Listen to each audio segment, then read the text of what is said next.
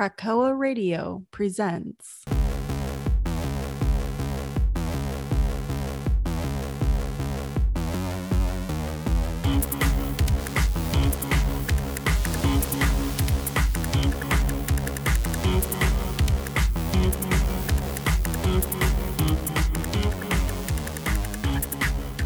Hello, everyone. Welcome back to the Dawn of X podcast, the podcast where we talk about the best books in the X Men line. I'm your host, Nick, accompanied by my awesome co host. Are you talking about me this time, man? Or is this another fucking swerve? It's Josh. I'm the awesome co-host. I don't. I don't know why you're so hostile. Why are you so hostile? Because I'm always hostile. Because I've been sober for 18 fucking days. That's why. That's why I'm fucking hostile. All right, welcome to your first episode. Of, Wait, what'd you say? welcome to your first episode, if it is. Yeah, if this is your first episode, I I generally don't come in this angry. Eh, Well, I don't if I don't have reason to. Let's put it that way. that's fair. Anyways, I'm a little on edge, guys. listen, man. Yeah, I'm a little on edge because there's a lot of shit happening in the X world, bro. Okay, so we have quite the stack today with mixed reactions for sure. Oh, for but sure. before that, What's up? we have some things to talk about. We got some breaking news, and we remember we do not have time to dilly dally. We do not. We have to get right to the point. Do you agree? I I always agree. You know how much I All right, hate so cool. So last night I watched Spiral. Um, wait, what? last night I watched the movie Spiral, the That- Saw movie. That new Saw movie? Yeah. That's the one So- with Chris Rock, right? Yes, Okay. and I have thoughts. Yeah. Yeah, I, you my want, you can- thought was I'm never watching that movie. So what's your thought? So earlier this year, me and my girlfriend we actually marathoned all the Saw movies because why Jesus not? Fucking Christ. And I can say I have that stack of what nine movies, maybe eight or nine movies. Three are good. Oh, the first one's a good movie. It's a very good movie. The very first one, It was it was novel for its time. Sure. sure, but it's a very well made, good movie. Second one's fine, and then there's another one, whichever number that I was like, okay, that wasn't the worst. Everything else is pure hot garbage, right? Yeah. So this movie, Spiral, I was like, all right, so now we're jumping into this. It's Chris Rock wrote the movie because he's a big fan of, of the franchise for some reason. Oh, I didn't realize that. Oh my yeah, God. he, like, it's like a passion thing for him. He wanted to be in it. Holy crap, this movie's fucking awful. Dude, it looked Awful. awful. It looked awful. But the number one sin, I won't take too long with this, but the number one sin of this film is me and my girlfriend figured out who the killer was when we watched the trailer and we joked for the past year almost saying, "Oh, hmm. I think I know the killer is." Then we hmm. watched the movie, and if you don't know who the killer is 5 minutes into the film, you're a fucking idiot. And they I don't even remember barely the try and hide it. Yeah. Watch a trailer and say who you think the killer is. That's Okay. who it is. All right. Yeah. It's haven't seen the trailer. amazing. It's Speaking of- amazing how cliche the film is.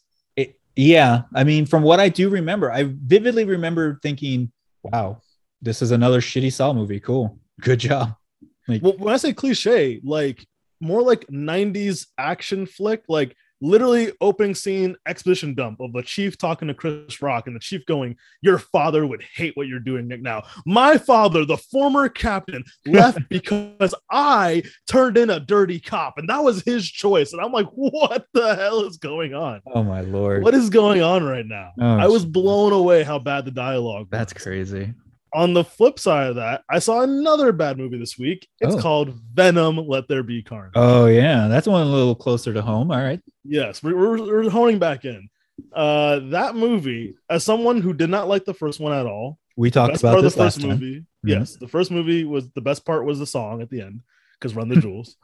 um, I watched this one with my friend who did like the first one, and then Okay. me and my girlfriend who didn't like the first one. This movie, we all three agreed was awful. But on the plus side, it's only 90 minutes. Yeah. The short breeze. Can't. Woody Harrelson's fine. No, I well, I refuse to accept that. He's fine. okay. He's, he's he's fine what he's doing. He's he's acting probably the best out of everyone. Whoa, even more than Tom Hardy? I don't believe it. Okay, Tom Hardy is invested and he I loves know. the character, and it's very obvious, but it doesn't mean it's good. No, I know. I, I mean, Yeah. I feel that way honestly about most things Tom Hardy does, which is he is very committed to this, and that is 90% of what makes it good. Because Yeah. otherwise, meh.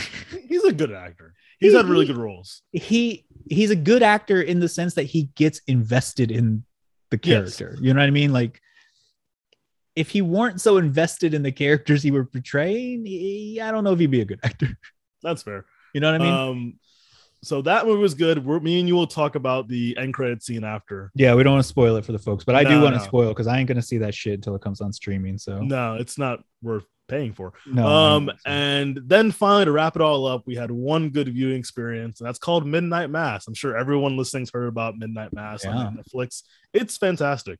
yeah, It's really, really well done. Gets a little bit monologue sometimes, but like Yeah. all in all, it's a really unique story. If you guys don't know what it's about, even better. Don't look up anything, don't watch a trailer, don't read anything, just jump into it, and it's gonna flip halfway through. And it's Yeah. awesome. no, I'm excited. Like I, I kind of saw a trailer for, it, but not really. I just saw enough to be like, I'm gonna watch this one day. I don't know when, Yeah. but I'm gonna watch it. Well, it's the same director who did a lot of good movies. He did Gerald's Game, he did Yeah. Breath, or no, not Breath, a Hush.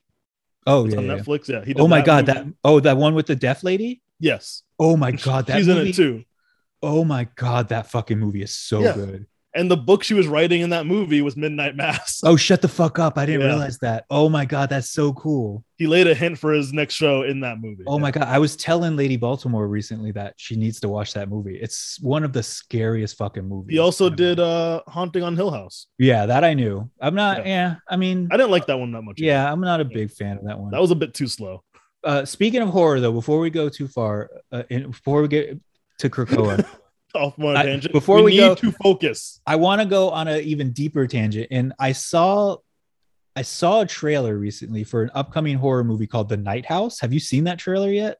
No. It's got Rebecca Hall in it, so automatically you know it's oh, a yeah, fucking yeah, yeah, I know what you're talking about. Yes, I know. I know. That trailer alone gave me chills. Yeah. and I was like, "Get! I want to see this fucking movie immediately." So I'm really fucking stoked for that. Right, now we'll get back to X Men. Yeah. All right, now let's talk legitimately. Let's talk about this fucking uh this fucking shit going on in Krakoa, man. Like, All right. So first of all, I just want to say, when people talk about event fatigue, I don't always agree. I don't always agree about uh, event fatigue. whoa, I will say, two of these don't have to be events. what is ha- I okay? Before we start, because I'm gonna say this a bunch anyway. When is any of this happening? Yeah, because everything that led up to X of Swords perfectly lined up, and then you're in X of Swords time. Uh, What is happening right now? All these events are happening at different times. Clearly, because they came Mag- out together. because Magneto's a bad guy in one, but he's okay in this one, and then he's like trying to kill people in another one. Like, what what is happening? Yeah. So just so you guys know, we're covering Inferno number one, Yep. Marauders number 24, Trial of Magneto 2, and Onslaught Revelation number one. And I guess the only I think it's the one and only, and I like I guess Way of X is done now too. like why wasn't this just Way of X number six? I don't, I don't know, man. Because someone just bought this thinking this is the beginning of a new event, which is what we thought. you know, because it has podcast. it has revelations in it. Like you would think, oh, it's a revelation. I want to like Jesus fucking Christ. Let's get into this. Again, there's also a, uh, quick news in the X Men world. Oh, what's up? Steve Orlando will be the new writer of Marauders starting in January, I believe. Oh, interesting. Uh, he's a good writer. I Hmm. offered him to be a guest in the podcast. So if you're listening and check out the podcast, please come be a guest. We've met a few times. You're a really cool guy. Hell yeah, man. Um, actually, no, I just realized I might have his email. Actually, anyway, so holla, holla at him. I have to. Um, but he will be the new writer of Marauders. I feel like we're gonna see a very dramatic shift after Inferno Yeah, oh yeah, yeah, yeah. Oh yeah, yeah, yeah. for, for multiple reasons and ways. Oh So- shit, shit is changing, my friend. we will talk about Inferno right now. Let's just kick this off with I'll say the best book of this batch for sure. Yes, without a doubt. Um, I feel more so though because of like half this book is stuff we've already read that this almost felt like a prologue Oh, rather yes. than the actual story. yes, this is for which I'm I'm okay with because it's been a very long time since Hoxpox. Yes. So for those who didn't go back and reread it or you know like don't remember from three years ago now or whenever the fuck it was like I, I- it makes sense but like this is a four issue miniseries and we just wasted an entire issue covering ground that we already covered two years ago Is it only four issues? i think so Huh. So the book opens up with it's supposed yeah, Xavier and Magneto, right? yes waking up and Emma's bringing them back. So I'm assuming this is happening at a different time period within the story, I think so. Yes, much like the is- first time this happened. Yes, and this is um a direct. Speaking of Hoxpox, this is a direct parallel to the opening scene of the first issue of House of X when Xavier is bringing back Scott and Jean, and we have no idea why or what's happening or they were dead. There's resurrection, and he's Yeah. standing over them saying, "To me, my X Men," and now it's Emma doing it to Charles and Magneto. So So something's gonna happen that involve. Which then for a second I'm like, does this connect to Onslaught? No, no, it doesn't. It- Um, honestly, I thought that too because at first I was like, "Is that Fabian? Is this like supposed to be after when everyone died in the bar?" But So, no, yeah. apparently Charles dies again. I guess I don't know. From what from my count, this is now the third time Charles has died since the beginning of Hoxpox. like, yes, Right? He was he was assassinated in the very beginning. Yes. He died when the Zorns had to kill everybody because of Onslaught, and now whatever the fuck happened here. Yeah. In like two years, he's died three times. Yeah, that sounds about right for comic logic. Um, so we start off with an X Force team seeing if they can try and kill Nimrod again. But what we didn't know, I guess, maybe this whole time is that they've been trying to kill Nimrod on the Orchis um, space station multiple times. I think it shows 13 times. Yes, there's 13 times. Yeah. They've tried this always either a failure or a result unknown because they don't have time to upload their memory, which is what Orchis is actually now figuring out. I thought that was pretty clever too. That is really nice, actually. Like I, I love the idea that like why they keep attacking the same way? Like they should be evolving. Out of all Yeah. people, they should be getting better at this, and they're Yeah. not. Yeah. Like it's really bad when a villain's like, "Why aren't you better?" Why are you why do you suck at this my favorite part and it's the opening of the book too but my favorite part is when th- they're like no one's learning and the omega sentinel's like no not entirely someone remembers that's why they keep coming like if they didn't remember at all why would they keep coming well, I kind of took that like, well, they keep coming because they know the station's still there. I but if they die and they come back like why would they like why would they keep like I, I like where she's going with that is which looks like there's gotta be some like it's a it's very foreshadowing of them gonna they're gonna figure out moira they're gonna figure out what that moira exists is my is my take on it That'd be interesting. I mean, it's a very big leap to take. well it's the omega out. sentinel and uh you know they most of these scientists have turned themselves into apes so it's not like it's not like there's uh not already a bunch of leaps going on you know what i mean Also, this implies they have 13 Wolverine skeletons. and the other ones too. I mean, Yeah. Because they obviously know resurrection must be a damn thing. Yeah, More and more figuring- people realizing yeah, they did it for two out. years, and it's like, no, no, you guys can come back. We've seen you die.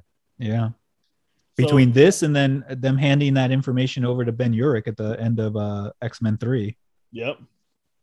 So you have a lot of people. It's gonna come out now. It's gonna be officially out. I think that's part of the Inferno idea. Mm-hmm. But also, we have essentially the next few pages what we saw in Hoxpox of how Destiny met Moira and why she fears, uh, why they fear each other, or more so why Moira fears Destiny. Yes. And granted, yes, it was two years ago. You might Can- not remember. you might not, but also I I think what you just said puts all of this in a perspective that I, I didn't really think about until right now. But not don't think of it as Destiny the character. Moira fears Destiny.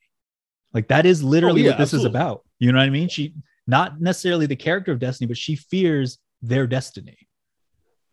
Oh, And that is, yeah. That is the catalyst of all this. I will say there is the scene between them is not exactly the same as it was in Hoxpox. There's some slight dialogue change. Yes. Mostly Mystique has more to say in this one than she did in the other one. So I don't know if that's supposed to mean anything or not. I don't know. Well, in case anyone here doesn't remember, essentially it's her, a Destiny, warning Moira to stop doing the anti mutant stuff and to pick a better path because she only has, what was it, only has 10 lives, maybe 11 one if she- more. 11 if she makes the right choice at the end. Yeah. So that's kind of her fear of like I have to make the right choice. But also, if you guys don't remember, she's been making sure Destiny is not resurrected. Yes. Because yeah, that could be a problem too. Because then someone else knows the truth about everything. Mhm. So we then cut to, as you mentioned, eight people trying to study everything about Krakoa, and we get a payoff. Finally, they're getting things from the four old ladies. Aren't you happy? Yes, I am. Real quick, um, to to put a bow on the Mo- the opening Moira uh, scene here. So we get all that, and we get that Moira was killed because of her making a cure for mutants. Yes. And then we cut to now, which is Moira's 10th life, maybe her last. And the first thing we see her doing is being on Muir Island holding the book that contains all of her notes for the cure to, to mutants yes. and reading it. Like, is Moira still thinking about coming up with a cure for mutants? And that's why she doesn't want Destiny back? Possibly, yeah. You know what I That mean? would Like, is, sense. is this like all part of her? Like, we're always going to lose, so we might as well just All be human. stop be stop being mutants like the, the only way to the only way to survive is to become humans She could be thinking that. It's true. I didn't even catch that. Good, good call. Uh, so we also have ape scientists talking to four old ladies. just fucking comics man yeah, that, that's that's all I'm saying about that. That's it that's, that's Yeah. well it's a good scene though because they they purchased they purchased like monitoring software from them they purchased like codes from Yes. this brilliant old lady who's also a coder which is awesome And Um, basically, they find out that the mutants have two gates, one on top of the other, to trick them if they're scanning it. yeah For what? Building? For their headquarters, right? yeah, Yeah. and they go ape shit quite literally they all freak out when they realize it's going down Yeah. So then we cut back to Moira actually talking to Xavier and Magneto, and they bring up an interesting point. They say like, "Hey, you keep saying the machines kill us. Has have we ever tried just working with them? Can you- with them? can you tell me in what world would Magneto ever consider an alliance with the machines? You know, the sentinels that destroyed Genosha. Yeah. Like the like I Magneto doesn't want alliances. Magneto is all about mutant supremacy. In no world would I ever believe that Magneto is like, what if we just cut a deal with the machines? I think if he did, it would be like, and then we can backstab them. Like, Yes. yeah, 100%. Yeah. yeah. okay. But at I'm the same you. time, like, it is interesting. Like, you're the one who's lived 10 lives, and machines always fuck us up. So, what if we just work with them? Which you can consider Hellions the first hint of that. That baby is considered a mutant robot. And one thing we didn't touch on when we covered Hellions is, I believe, Orchis or another branch of Orchis has tapped into that cyborg baby and then hacked into uh, Nanny's Yeah. uh, shit or her spaceship. So Yeah. they have access to Nanny's nonsense now. Nanny's nonsense. That's Class. that's the name of my band, Nanny's nonsense. um so yeah that that's definitely an interesting take on that. And basically she's like you're fucking idiots. Shut up. If you just listen to me everything will be better. No. pissed. you can't kill nimrod. No. Fucking rule one make sure destiny does not come back. Mhm. And she also discovers here uh, that they have been following her because they put trackers in her fucking body. yes. When they met with her a while back, they spiked her fucking tea, and they've been following her. And they, in in pure Charles fashion, we're doing it for your own good. All right, Charles, go fuck yourself. yeah that was the most charles xavier thing One thousand percent. So then we also have Magneto getting something from uh, Mr. Sinister. okay so yeah what happens um more they basically like all right more we'll listen to you. What should we do? And like you said her her primary thing she starts off by talking about nimrod and then immediately is like but above everything else destiny can't come back. Destiny's a bad person. I don't like destiny. Fuck destiny. Destroy her. Shut destroy destroy everything about her. So she basically says, you need to take the cradles, which is the helmets, because the five won't the five are out of control. So you need to make sure that they can't bring them bring destiny back even if they wanted to so go get the helmets and then destroy destiny's dna which is why yeah, he- that was what it was. My bad. which is why he's going to see sinister Yeah, that's uh gonna cause some problems. Someone's gonna notice. or and I- I'll foreshadowing toward the end. Um, somebody who looks like Charles Xavier goes to get the DNA from Sinister. Do we know for sure that that is Charles Xavier getting Destiny's DNA, or also, could it be is somebody? the else? next page happening at the same exact time? Because if it is, then yeah, you're right. That could be Mystique. Mm-hmm. Because the next page is Charles and Xavier. I mean Xavier and Magneto with Moira in a different room. Yes, yeah, back in her back in her no room or whatever it is. Yeah. But also going back to what we are saying before, when is this taking place? Because like Sinister's just there, yeah. Sinister's just chilling. Um, Magneto's there, Magneto's not on trial here. Yeah. Clearly, or nobody cares about the Scarlet Witch. Um, the onslaught seems to be okay now. That's fine. Nobody's talking about that. Like, Nope. what is happening? When does any of this happen? I'm very kind of pissed off about it, honestly. Like, there's too many things happening simultaneously, and I have no clear understanding of when this is happening. Well, also you can consider this a repercussion of how things in the staff are changing because for almost two years, it's pretty connected. Yeah. Like repercussions that happened in two weeks ago from a book from two weeks ago are now happening in this other book. Like yeah. you can tell, you can line up pretty well when every issue is happening. Yeah. Even the trades, the trades sometimes come out as issues from the you know uh Dawn of X and stuff like that. Like those books are issues happening at the same time because you can read it like that. You can't do that with this stack at all. no this is this is very much yeah like you said this is a product of changing creators and probably the pandemic honestly So then we have is this the first time we're seeing Bei's face? oh shit i think you're right, yeah because she usually has that helmet on yeah. yeah So we cut to Doug and Bei, his wife, uh, waking up to a nice, beautiful day. And you know, sometimes people are a little jealous of that, how happy they are, and feel Can- like they're losing their friend. yeah i want to take a second just to focus on two things that aren't important one where doug lives is called rosetta of course it is and two Oh, yeah. and two i want doug's mug that just says i flower krakoa yes, that is great. And then we have Doug just saying good morning to Warlock and saying good morning to Krakoa, the big tree. And you know, it's nice. And I'm like, what is this foreshadowing? oh They yeah don't show us this for no fucking reason. no no no no So maybe just introducing Warlock because that's going to play a part in the future. Could be. We also see that Doug's arm is normal, and then the techno warlock stuff attaches itself to him from one of the Hmm. plants, Oh, and yeah. then warlock shows up. You know what I mean? Like, yeah, I don't. weird. I'm. I'm not. Yeah, I'm not quite sure what the connection is there. So then this part kind of confused me. So Cyclops is stepping down from the not well, from the council so he can be the leader of the X-Men. Yeah, he's stepping down as the because he has been the um he's been one of the war captains Yeah. but he's been basically the commander captain. He's been in charge of all the captains, you know, like Magik's a captain, all, a couple other people. And because he's now on the X Men and has that as a full time gig, he's saying he can't do both, which I appreciate because as I was just bitching last episode, Wolverine gets to be everywhere. Logan, like, nothing ever makes sense for Logan. He can be at a million different places at once.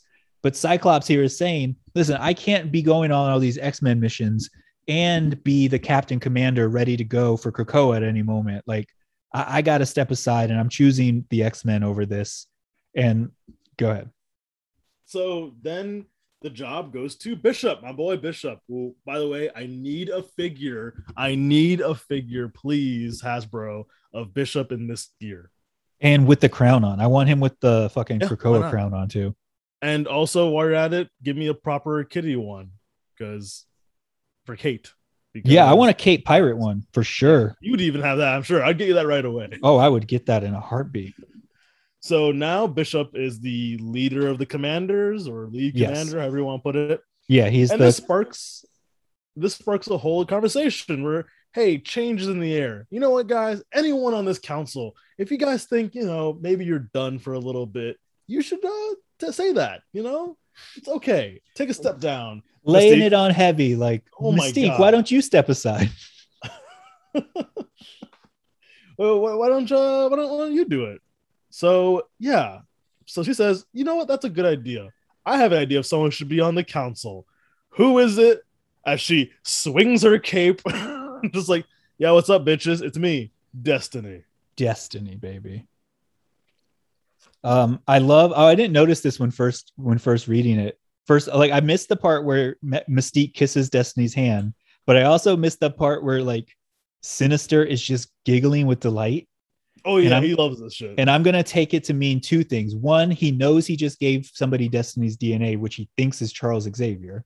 and then so he, he knows so he knows probably what charles want to do and also i want to i want to think cape rep cape cape uh, appreciates cape you know what i mean? I think Oh, he's yeah. probably like finally somebody another person with a good cape on this goddamn on like fucking exodus over here in his stupid cape. But also i love the picture of destiny's face because it's reflecting xavier and magneto. Yeah and they look so dejected. Yeah they look real pissed. Yeah. So but and the, there's also so I had two two theories here. One, did Mystique impersonate Charles to get her DNA and clone her, her herself and use the five to bring her back herself? And two, is this even Destiny at all, or is this somebody in a Destiny helmet, which could probably block Charles's telepathy, and she's just doing it to fuck with them? that could be cool but i could also see mystique just being xavier and then telling the five bring back this lady That's that's more of where I lead Mhm. or lean. I mean, but yeah, we open it's up. wild Destiny's back right away, and I love it. Just ends there. It just ends with Mystique saying, "All right, shall we have a vote on if Destiny can be?" And Destiny takes a seat, not uh, not on the vacant seat where Jean was, but on the vacant seat where Apocalypse was, which is the head of the council, yep right next to Magneto and Charles. which immediately i'm like if i'm on the council and i don't know what's really going on behind the scenes i'd be like yeah we should have a fucking fortune teller on our team Hell yeah! problems come before they happen like of course Oh yeah. Oh yeah. Like everyone is like, but there's so many people who are like shocked. Like Kate, Kate looks kind of surprised. Uh Nightcrawler looks kind of ag- aghast a little bit, like, oh shit, what's happening? i fought her in the 70s Yeah, oh fuck. She's a bad one. so yeah, man. Inferno one, dude. uh four x's I gave it four X's too. A lot of data pages that were were helpful, but still not necessarily needed. And I think it was what three pages of content we've already seen before in the about three sense or four of, pages yeah of of Moira getting burned alive again. but reading it it is funny because it does feel like a sequel to Hoxpox. It does, which the art and the style it just feels like a direct sequel yeah, um, yeah, and I probably would have given it five X's if I had any fucking clue when it was taking place in relation to any of the other books happening right now. yep speaking of what the hell's going on Yeah, where are we going? uh, marauders Yeah. So this one, uh Marauders, what issue? What I'm sorry, I'm pulling it up. Marauders 24. 24. Um Marauders 24 takes place in what feels like a bygone era now of just we made a planet. Let's talk about that. Um yeah but this is very much the Star Wars episode of uh Marauders because lando slash han solo's in this book because Lando Han Solo because Lando Solo is in this book. Uh, so yeah, we open with a mysterious character flying to Arakko, um, planet Arakko. My my apologies. Um, and the new she- the new sword space station being like, "Hey, you got to identify yourself." And he says, "You go fuck yourself. I'm not identifying myself." And so naturally, they blow him out of the sky. He crashes on what I thought was Earth because I forgot they terraformed Mars and it's not red anymore. And so, and so he crashes to Mars and lands perfectly on a in, in Port Prometheus. Um, somebody comes to say, "Hey, man, what are you doing here?" And none other than a poor man's Lando Calrissian named Eden Rix- Rixio comes bursting out, shoots this motherfucker, and hey, we're off to the races. So after that opening, we find our OG Marauders taking Emma's spaceship, which we think is Emma's spaceship currently, the Mercury, to Arakko, to Port Prometheus, and they land, and Bishop and Emma and Kate and Pyro and Iceman all come walking out into, I don't know, what would you say, Tatooine? Like where, where, Yeah. we where, Mos like- Eisley, yeah. yeah, Mos Eisley. Thank you. So they're they're hanging around in Mos Eisley. There's probably, if you look hard enough, there's probably literally Star Wars characters in here. Like, so this panel, this first panel with Emma and Kate walking together and Mos Eisley, there's a character in the foreground who looks just like a character right out of Star Wars. He's got like his outfit and everything. He's got goggles on his head. The the chest plate he has on looks just like something out of Star Wars. Actually, the guy next to that character looks like the dude who's like, he doesn't like you very much. He Oh, like God, that yeah. guy.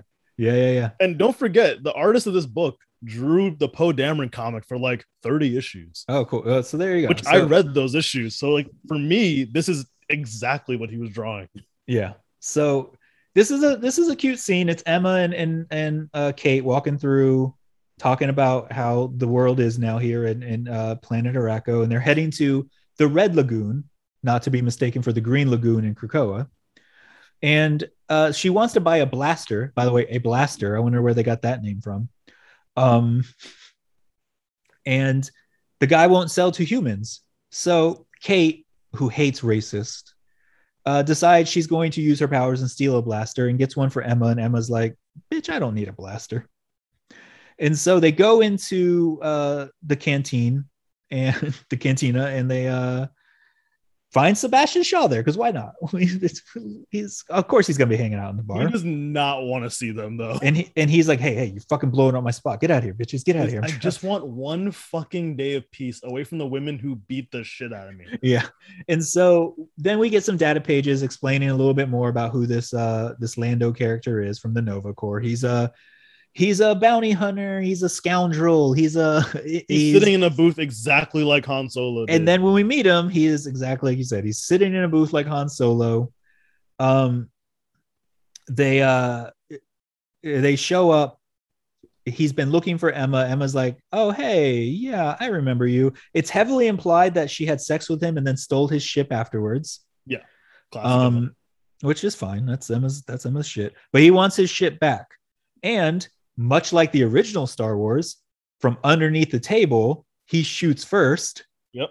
and uh, emma automatically turns to uh, diamond and it doesn't happen. And then kate punches him in the face. Then he tries to shoot kate but she goes intangible and he's like fuck these mutants. And there a fight starts happening. She kate's beating his ass. And then sebastian's finally like hey hey hey um take it from me you don't want to fuck with these ladies. Yeah, let's it's just not gonna go well. let's just come to a gentleman's agreement here and we can solve this amongst ourselves. And then he's like i don't want to solve this. And he throws a a thermal detonator like much like much like luke had in the fucking return of the jedi throws one of the thermal later, uh, yes. yeah. And that's when sebastian says I-, I got this one ladies. And he fucking absorbs it. And so it Love seems to it seems to me that we have a stalemate. And so they're like all right let's come to an agreement. Uh we want your ship. Eh, there's got to be something we can give you in exchange. And so they meet with fucking peepers and like everyone else! Emma, of all people, Emma's like, my boy Peepers, what's happening? She kisses him on the head. Like, I just love this recurring theme that everyone is just thrilled to see Peepers. Yeah. And it's just like, oh, he's the best. Like, Emma is like legitimately smiling the entire time Peepers is next to her. It's great. It really is great. How like, oh, you must have just made a great impression being Just- I love that this unassuming D F list character that no one really knows is secretly every every X-Men character's favorite person. Yeah. it's just it's the fucking best. And so they end up, you know, putting this behind them. They've made they've made their deals. They're sitting down for dinner on the Mercury, which is the star which is the spaceship that they stole from this guy. And so they're they're like, oh, good, All's well that ends well. And he's like, yeah, thanks for uh thanks for giving me this uh this um mysterium. Uh, thanks for making me rich. I'm also going to take my ship back. He walks out, blows open the fucking hatch of the space station or the spaceship. The Marauders fly out into space and die immediately. And uh, he's taking the spaceship. And we end with somebody, a, a anti-mutant person about to Molotov cocktail the treehouse where the X-Men reside. When somebody teleports in, and that person is no other, none other than Lourdes Chantel, uh, Sebastian's ex-wife lady who he Love thought her. was dead but wasn't really dead all this time and now she's back Yeah. and that's how the book ends with the all of the marauders are dead. Yeah. um, which i think is really funny because at one point sebastian's like all right let's end this because i don't i don't want all of i don't want all of us to die. It'd be really embarrassing if our entire side of the quiet council was dead. I that's kind of embarrassing. I don't want that. And then the book ends with all of that side of the quiet council dying anyway. Uh, So yeah, I feel conflicted because it feels like another random story after the previous issue was was which was another random story. yes. And um now know this book, well, this writing, this writer's story is ending soon, so that means like two, maybe three issues left of this story, and then the resolution of this Sebastian story yeah feels weird. And then until the end, I was kind of like, "What's the point of this?" exactly yeah. Even then, the ending is just not connected. it, it doesn't i mean it's it's connected in the sense that it's somebody connected to sebastian Yeah. but and it's connected to the writer because it goes to the treehouse and Gerry Duggan's writing both those books so um loose connections. so other than that uh, yeah um yeah it was it was an it was a fun standalone story so i gave it four x's for that because it, it was fun it had some fun little star wars moments in it um i i just like the honestly i love the Se- sebastian being like we all can't die that would be really embarrassing and then they all die Yeah. like Uh, five pages later I give it three X's. that's fair. Yeah. I can see that. Like again, it's I, it's hard for me to give a Marauders book a bad grade, especially when Phil Noto's the artist as well, because I love the art. I, some these most of these most of these characters are some of my all time favorite X Men characters to begin. with. You know what I mean? So like, Yeah. uh, and and uh, Peepers, we, everyone loves Peepers. Everyone was peepers. So I mean, an X for Peepers alone. So next up, we have the trial of Magneto. Yeah, And this is going to be a somewhat quick review because I'm a little annoyed by this. Now, we talked before about books that didn't need to be events. And we already know this wasn't supposed to originally. This was going to be part of X Factor. yes, And it makes a lot more sense because, sorry, skipping a little bit to the end, when you call it the trial of Magneto and then re- seemingly resolve it at the end, and it's going to be a totally different story, yeah.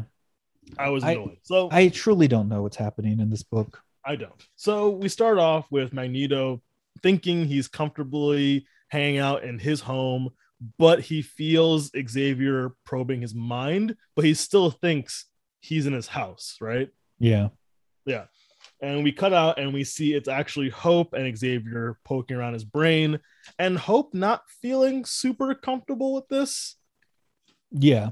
Hope is like let- this seems like torture. hope is very much like this is a this is a coerced uh confession we're trying to get out here which is the definition of torture like i know you think charles like everything else you do that you're doing it for the right reasons but just because you think you're doing it for the right reasons doesn't mean it's the right thing to do Yeah.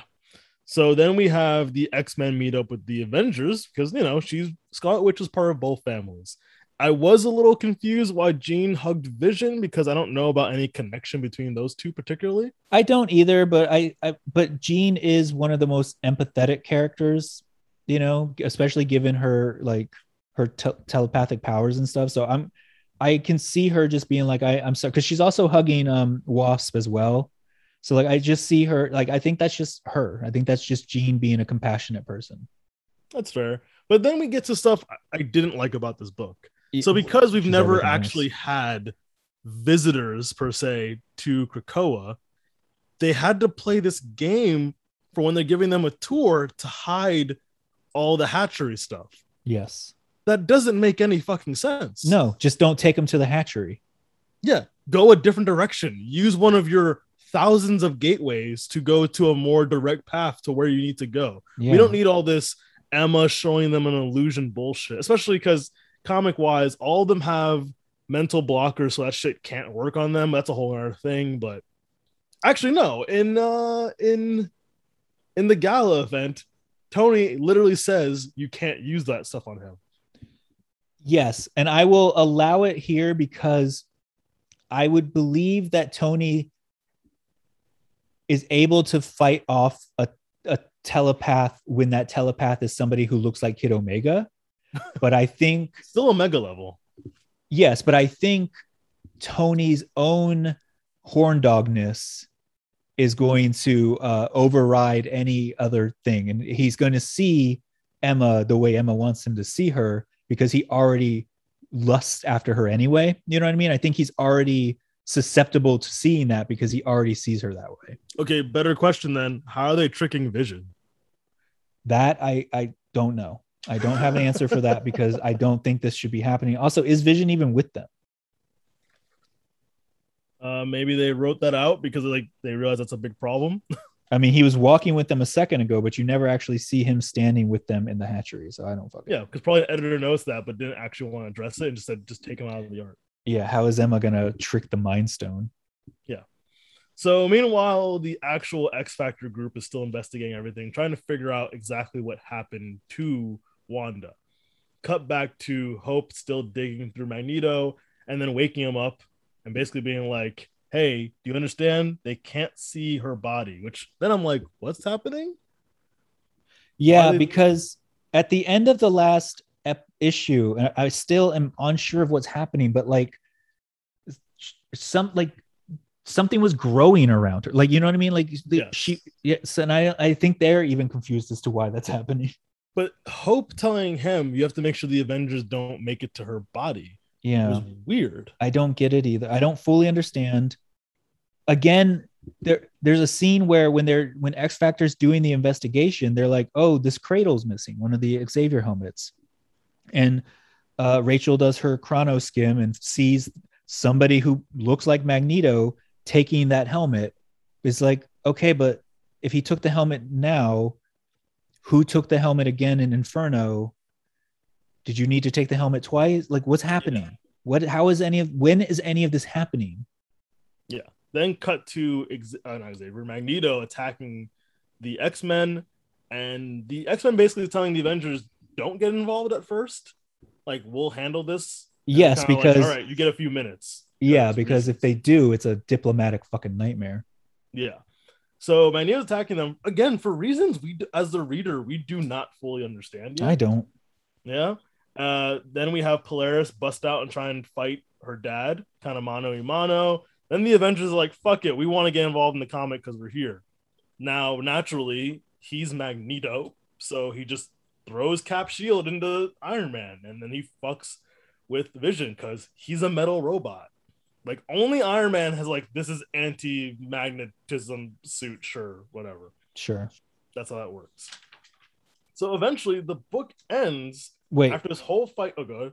So one of the other things he does is Kyle comes home, North Star's husband, and as soon as he comes through the gate, Magneto wraps him in some metal things and starts squeezing him to death and says, "The Avengers leave Krakoa or basically saying I'm going to kill this human." And so North Star goes crazy and, and, and immediately is like, "I will kill everybody if it means Kyle can live." Like, all right, calm the fuck down. Like, why? Like, one of the things I didn't like about X Factor was like it. The emotion and drama goes from like zero to a hundred in like two fucking seconds, and it's happening again now. and also, we had a lot of moments of Magneto willingly go, "I'm the bad guy. Look, pay attention to me." Almost like look over here, like almost hamming it up a little bit. Yeah, it's like, okay, dude, that, you're we get it. Like, you you're not guilty. Like eventually, he's like, "Arrest me! I killed the Scarlet Witch," and it's like, "Well, now I don't believe you because you just said that." yeah, exactly. I did. I mean, I never thought he did to begin with. And then finally, we have Wanda show up with Mystique saying, "Well, this should be interesting." Yeah, What? Wanda just shows up and is like, actually, no, you didn't kill me because I'm not dead. Here I am. And Hello, everyone. Vision, Like, yeah, she new set of literally. Good. What? I'm sorry. I was saying it's a whole new set of problems with Yeah. Vision because they have a whole history. Yeah, so she just pops up and says, Hello, everyone. I'm really moved that you all came to help me, but really, everything is all right. I just want to put all this behind me and let things get back to normal and like starts kissing uh Vision. And that's how it ends. It's like, who, what? Who are What's you? happening? Are you really Wanda? What's happening? We What's happening and when? When? When is this happening? Yeah uh, two and a half. I, I went I went three just because I, I read it late at night and I was thinking maybe I was being harsh. I don't know. This is wasn't good. I I I'm not I'm not a fan of where like I I really like the first one Yeah. and now I'm just like what what like there's so much magic shit happening that I don't understand. But also, this makes sense that they originally, or at least the writer wanted to originally make this just another issue of her story because Yeah. I think there'll be less expectations and it will just work better. Yeah, but even then, when does this take place in the world? Because we have Onslaught, we have Onslaught doing his thing. We have Inferno about to happen. We have Destiny back. We have Magneto just back on the Quiet Council, even though everyone still thinks he murdered Wanda. Like, what is Yeah. happening? Like, I don't understand when any of this happened. It's really starting to fucking piss me off, honestly. Yeah, I, I, I'm with you there. It's it just feels disjointed. Like Yes. you said, like we have a book where Magneto's so important. So is this after whatever happens with this book? Are they even gonna reference it? Is this part of Mystique's grand plan? I don't know. I, Like, I should truly this book have finished first, maybe? that's what I'm wondering. Like, should this have finished first and then we got Inferno? Or are, am I being led to believe that because Wanda came back at the end of issue two, everyone's like, oh, okay, Magneto didn't kill her. Everything's fine. So he just goes back to the Quiet Council and they just go back to their normal lives After attacking literally everyone. after threatening to kill a human and beating the shit out of the Avengers. But okay, I guess everything's fine again. I, I, I I'm really struggling with this one, man. I really am.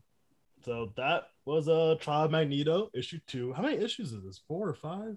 Five, maybe? I don't remember.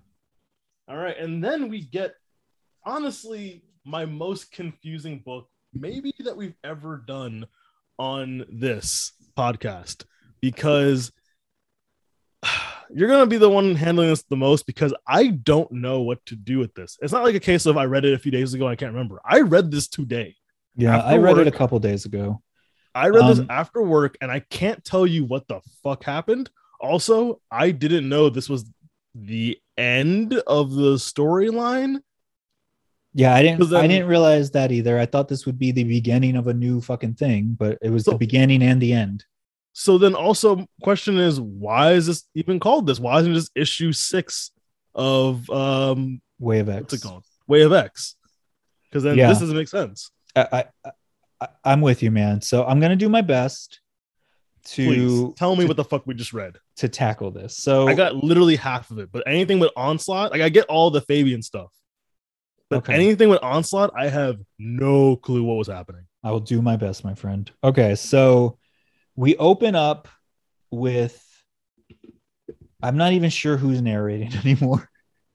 Maybe I think might be Nightcrawler, but it's just a lot of like heavy-handed. There was once a sacred land where death had been dethroned, and it's all this like real foreshadowing into Onslaught's end game here is to basically permanently kill all the mutants if he can.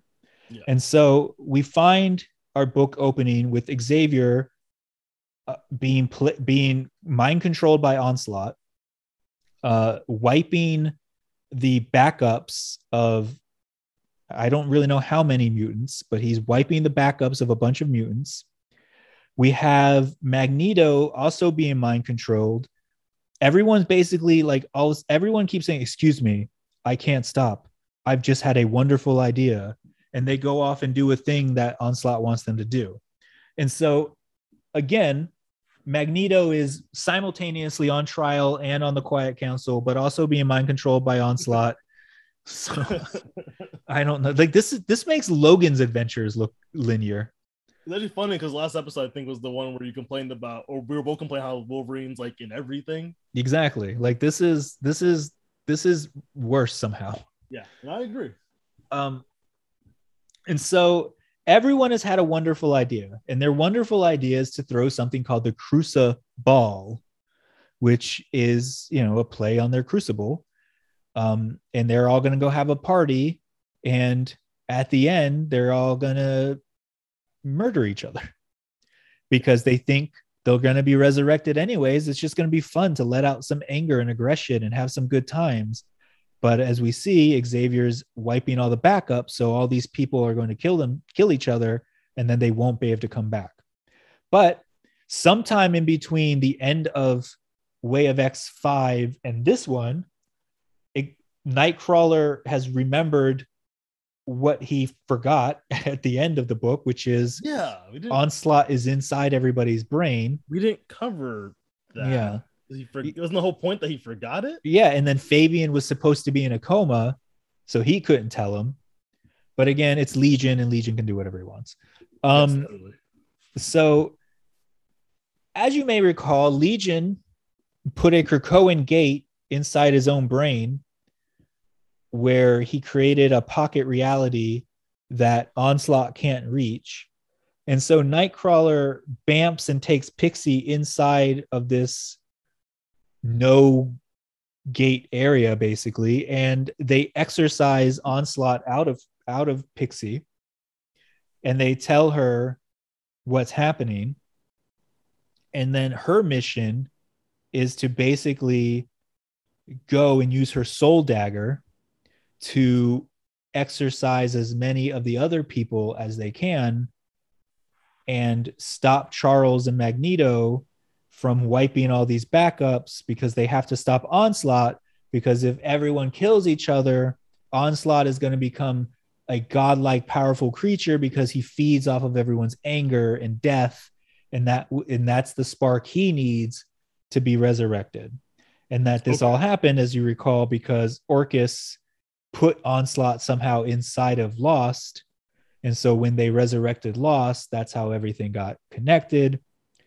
Anyway, Maybe um, that was high because I I got like half of what you're talking about. Like, so when I read it, so Lost and Fabian are also still inside of Legion's mind. And Nightcrawler takes this time to explain to them what's happening and basically says it basically all comes down to this black woman who was tortured and whose parents were killed because this white man felt sorry for himself.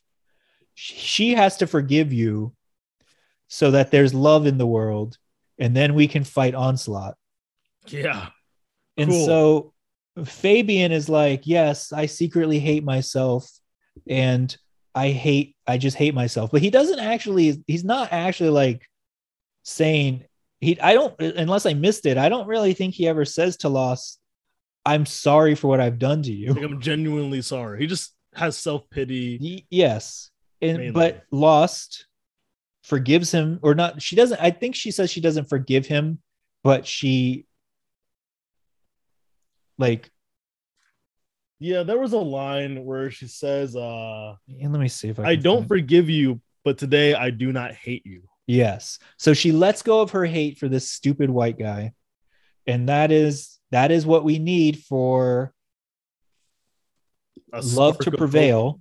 And so while all the while this is happening inside Legion's head, like I mentioned, Pixie is on a secret mission to free as many people from Onslaught's uh, mind control as possible before they start killing each other at the Crucible. They um, start using their mus- mut- mutant magic to work in tandem with each other. Okay, can we talk about my favorite scene in this whole book, Sure. which is Doctor Nemesis saying, "Ride the sweet tempest of science," while everyone eats mushrooms off his head. yes. Fuck yes, that made this issue. It gave it a star. It- it- it- an X. for It sure. gave it an yeah. X. I, I would have liked it more if he would have still been a little nervous um, around Dazzler because he recently admitted all of his love for her. Yeah. Um. So yeah, Dazzler then uses this this opportunity because she's also been freed from Onslaught's control to use her power and sing everybody into a sense of joy instead of a sense of anger. Sure.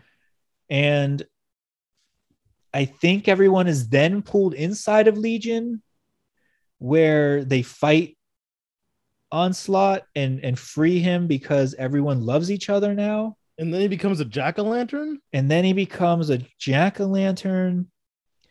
And then Dust connects everybody so that everybody is everybody's love is connected and and it, it's too much it's too much love for for onslaught and he's destroyed and he's brought down to this tiny huh He's turned into a mental tornado. yeah Like is this part that we're, we're talking about, is this in Legion's head or is this in Yes. reality? this is in legion's head reality Okay, the House of L, whatever. whatever you want to call it Uh, That's what they call it, but then I think of Superman because House of L. you Oh yeah, yeah, yeah. I see So like, yeah, while this is happening, Nightcrawler is pontificating and preaching and and grows a bamfing around, and he squishes what's left of a tiny version of um, onslaught while saying, "Hate doesn't rule us; we rule us."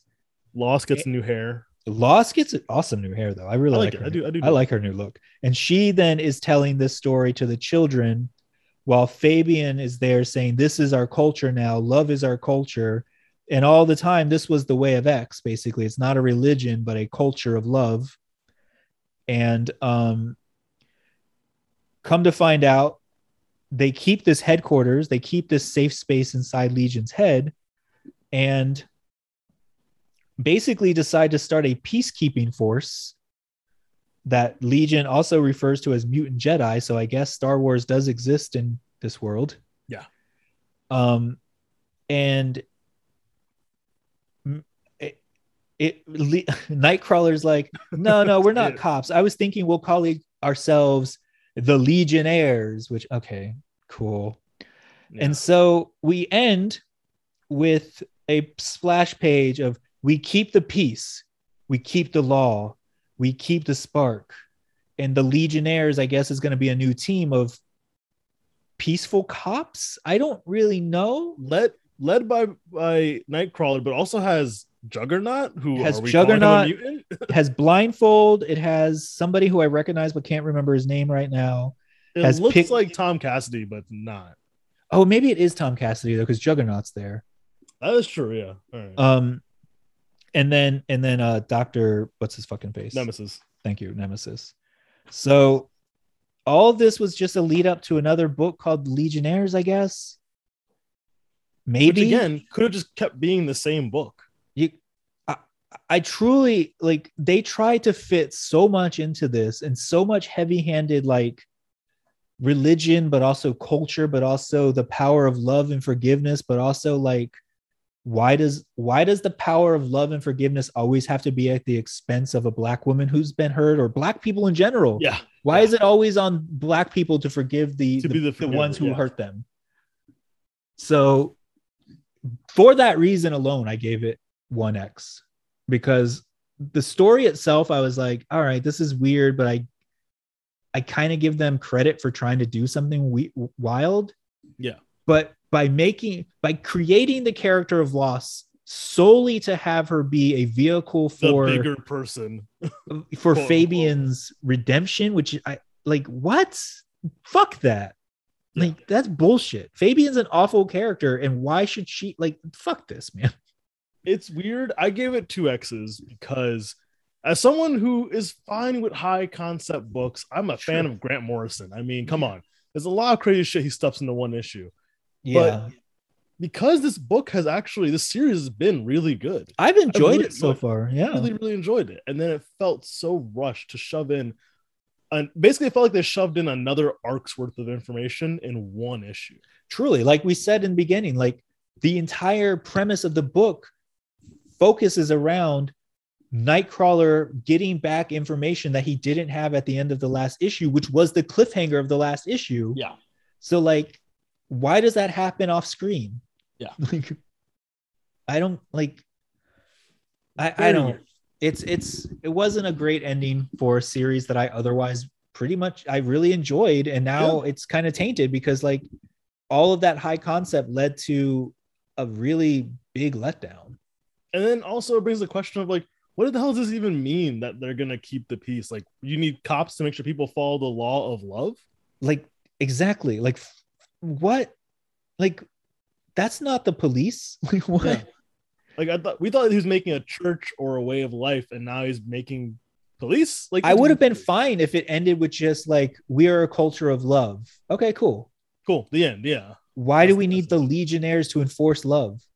yeah, it's weird. And then like, is that gonna work on people from Arakko? Because that's a different culture. because let me tell you about their culture. yeah, it's very different. Like that would have been an interesting issue of them interacting with those mutants and saying, "Shit, well, we can't really force our beliefs on them." And that has a whole new discussion. Like, yeah, like and then like onslaught using that and like being like, oh, these people are angry. I'm gonna go seek into them now. You know what I Yeah. mean? Like, then you have a whole fight with Onslaught on Mars and all this crazy shit. But instead, Yeah. like, it felt like a lot of rush, a lot of good ideas rushed into one issue. yes, and and again, when does this happen? Yeah, exactly. When does this actually happen? Because we haven't seen. Because actually, here's the thing. Let me go back. I'm gonna look right now in the council meeting. Nightcrawler doesn't have a goatee or a robe. Right? He does not have his beard that he gets at the end of this uh, issue So th- that have to take place after. Or before. Oh, you mean I mean, before. X. Yeah, bef- yeah, before. You mean this book takes place after, After, yes. Inferno? So that like stuff like that, I feel like the editor, whoever the main editor is, or again, maybe if this is Hickman focusing on other projects, so he's not as tightly paying attention to what's happening with his current stuff. I don't know. It's a pure assumption, but it also feels very weird and disjointed. Yeah, I'm looking at it now. He looks like regular Nightcrawler. Yeah. So yeah, I had to give it two X's just because like it started at such a high and Yeah. ended on a really low point. And then, like you mentioned, with the whole idea of like, as always, the black person has to be the bigger person Mhm. and just say, I somewhat forgive you. And then love is the answer. Uh, I don't know. I don't know. It's know. like, it, did Will Smith write this? Like, what the fuck is happening? The ESPN writer or no? Um, no, did like wasn't didn't Will Smith recently say he like some movie he's making? He was like, it's like it's like Django, but like with love instead of hate or something like that. Yeah, he Like, said he doesn't ever want to do a movie where he's a slave because it feels like it always comes down to to hate. And yeah, I go, something like that. Django's one of the best movies ever. Watch your fucking mouth. like, yeah, and that's, that's Django is a story about love, literally. yeah, Yeah. Like, what the fuck, man? Why? Why? Listen, Will Fabian murdered her parents. Fabian became a terrorist who murdered humans and murdered her parents and never because he's a apologized even spoiled white kid. Yeah. And she forgives him for that? Fuck that. Fuck that. On that note, guys, Where can they find you on Twitter, bud? actually, first, next time you guys uh, listen to us, it'll be our first Xbrary. That's library with an X. That's Um, it will be the prologue to Inferno, the Magik miniseries. We'll be covering Yes. that. Which one could argue that there's like five years worth of prologue to Inferno, Oh, absolutely, yeah. but we're gonna we're choosing this one. Be- yes, but we're choosing this as the prologue primarily because I think it. I I don't think you can really grasp the the the severity of how Inferno ends without finding out how Magik becomes Magik. You know what I mean? So and I've never read it before, so it'll be a first. I know, I know what happens more or less in it, but I've never actually read it. It's good. I really like it. It's re- it's a really good miniseries. Yeah. I'm looking forward to reading it again. All right, so guys, you can find me at Madman three thousand five. Josh, where can they find you? Uh, you can find me at Xbrarian. It's librarian with an X. Sweet. And thank you guys for listening. We've had a great time this episode, even if we sound like we haven't. And un- until next time, guys, we will see you next time.